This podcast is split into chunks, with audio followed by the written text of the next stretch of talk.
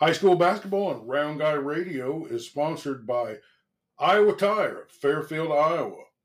Rob Moore's Livestock Risk Partners in Mediapolis, Iowa. 4M Plumbing of Washington, Iowa. Kyoto Transmission and Repair. Real Smart Highlights of Columbus. Henshaw Trailer Sales of Richland, Iowa. Wester Drug of Wilton and Muscatine. Home Plate Sports Cards of Oskaloosa, as well as the Packwood Locker, soon to be Griner Meats and Groceries of Richland, Iowa. Hey everybody, this is your old pal, the round guy, Steve Filchin.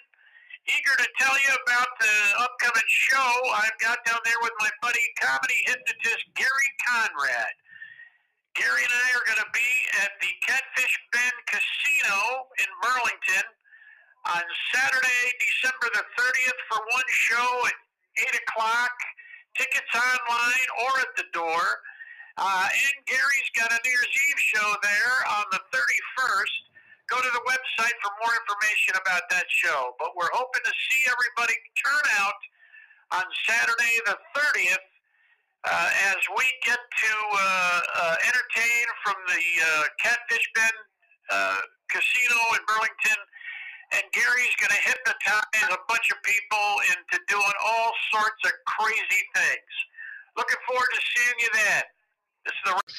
The Fairfield Trojans are brought to you by Iowa Tire, Henshaw Trailer Sales, and the Packwood Locker, soon to be Griner Meats and Groceries of Richland, Iowa. We have Coach Perkins on with us. Welcome, program, Coach. Thanks for having me.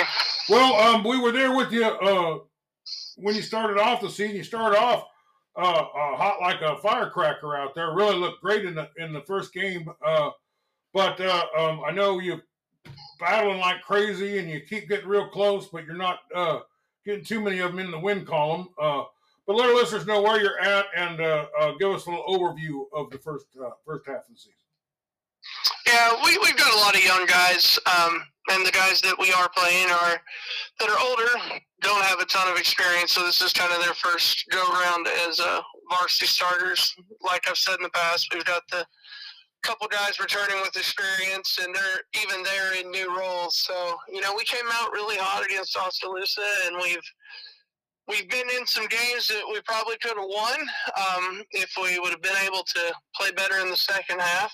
But um, they've shown a lot of improvement since day one. Uh, I think for them, the biggest thing now is just about being able to close out a game and, and finish. And right now, we haven't been able to do that. So, uh, play all four quarters. You know, we, we play a half well, or we'll play three quarters well, and then we we won't score but four points or six points in, in the fourth quarter, and we end up losing. Or like over at Centerville, uh, I think we outscored them 17 to four at one point and cut the lead down to four, and then we turned the ball over three times and end up losing by nine. So um, things like that have plagued us, but they're moving in the right direction. I think they're a better team now than they were before the break. So we've had a a couple practices now since they came back. They look refreshed. We had some guys that were sick and some guys that were injured, um, and they're starting to come around now. So I think that's that's a big positive for us. And then here in a couple of days to a week, we'll get one of our seniors back who hasn't played yet this year. So that'll be another boost. Well, you, you had a, a, a, really great player that uh, wound up quitting the team or something. Uh, can't remember what his name was, but he was very talented. We got to see him in that Oskaloosa game. Uh, can't what, what was that kid's name? Usman. Yeah, Usman. Uh, yeah. Yeah. Uh, I bet you. Uh, uh, he's he's a pretty talented player. I bet you miss having him around. He's a very athletic kid. Um, you know, he he got sick, missed a few practices, and then came back, and he said he just wasn't. His heart wasn't in playing basketball. He's a soccer player, and he decided he would rather focus on that. So, yeah. you know, we've got to move on and play with the kids we've got, and that's that's how we play. The kids that show up are who we play with, and we'll take the best kids and put on that we can put on the floor and play the best we can. Well, who's this kid that's been hurt? We talked about him before. Cooper Polonsky. He's a senior. He's left-handed. He's about 5'11", 6 foot tall, super athletic, um, really bouncy. Uh, he can get to the rim, can score. Uh, he can throw it down with both hands pretty easily. He's a he's a really athletic kid that you know was with him in, in the lineup, he, he really provides a spark offensively and defensively because um, he can do things some of the other kids can't. Well, uh, tell me about uh, what your team's been doing well. What What do you like? You know, overall, what do you like? What you've seen so far?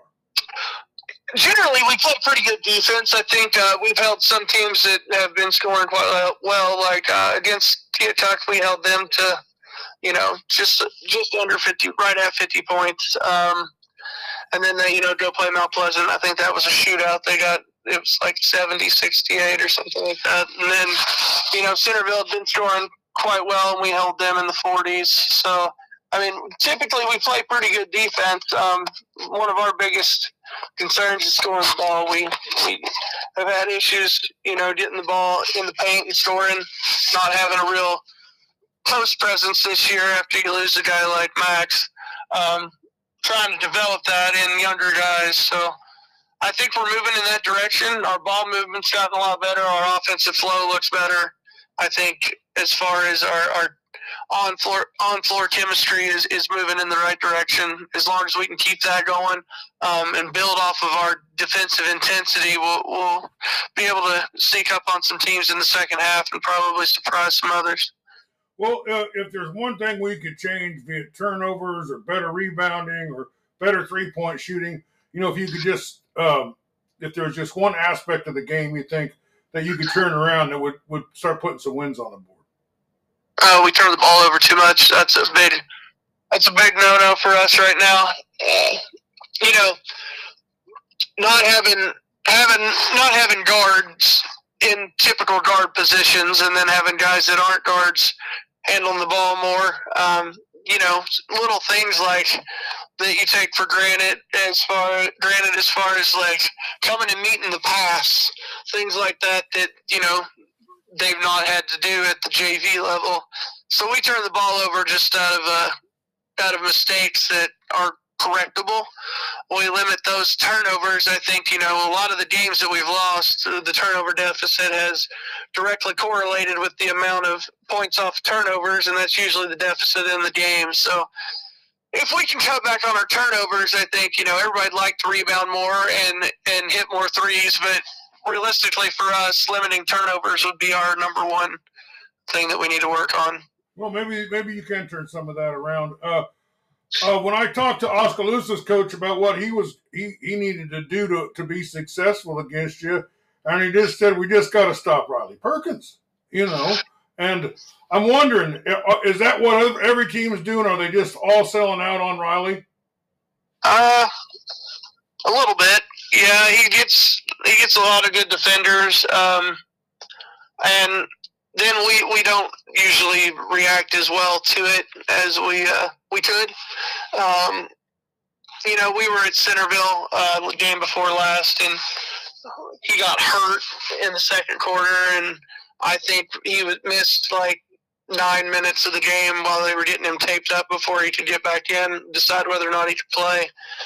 And uh, you know, we scored like four points in that nine minutes. He comes back in, we go on like a 25 to 8 run and cut the score down to five, four points. Um, if he's playing well, uh, then we, we typically are playing well. But yeah, a lot of times so far this year, the focus has been to try to limit his touches, and if he gives the ball up, um, they they like to put quick guys on him that harass him when he gets the ball. So that's uh, and you know that's that's tough for a kid that has typically been a spot up shooter, not a not much of a, a point guard. So he's he's trying to to fill in that role, and he's he's playing well at times, I think. But yeah, a lot of teams have focused on him. Well, uh, let's go over who are the leaders on the team. You know, the leaders in scoring, the leaders in three point shooting, the leaders in rebounding. You know, leader in blocks and steals, stuff like that. Well, right now Riley's our leading scorer. He's right around 14 points a game.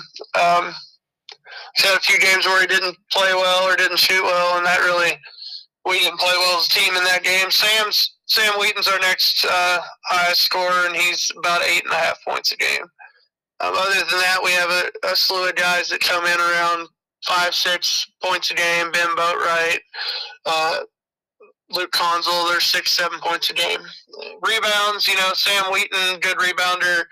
Eli Zillman has really, you know, stepped up as a sophomore, rebounding the ball well. Um, and then Luke and Riley both rebound the ball pretty well too. So those four probably have ninety percent of our rebounds as a team. They all they all have over forty rebounds. Um, Riley's our leader in assists, and I think uh, Eli's our leader in blocks. But yeah, I mean, Luke does a lot of good things defensively. He's he's our leader in steals. He gets after kids. He's a real good football player, and he he applies that on the on the court as well. Um, Sam's just a good overall leader. Um, cool level head when he's on the floor. So those kids, if we get them all playing together and and we get everything moving at the same time, then we'll be tough.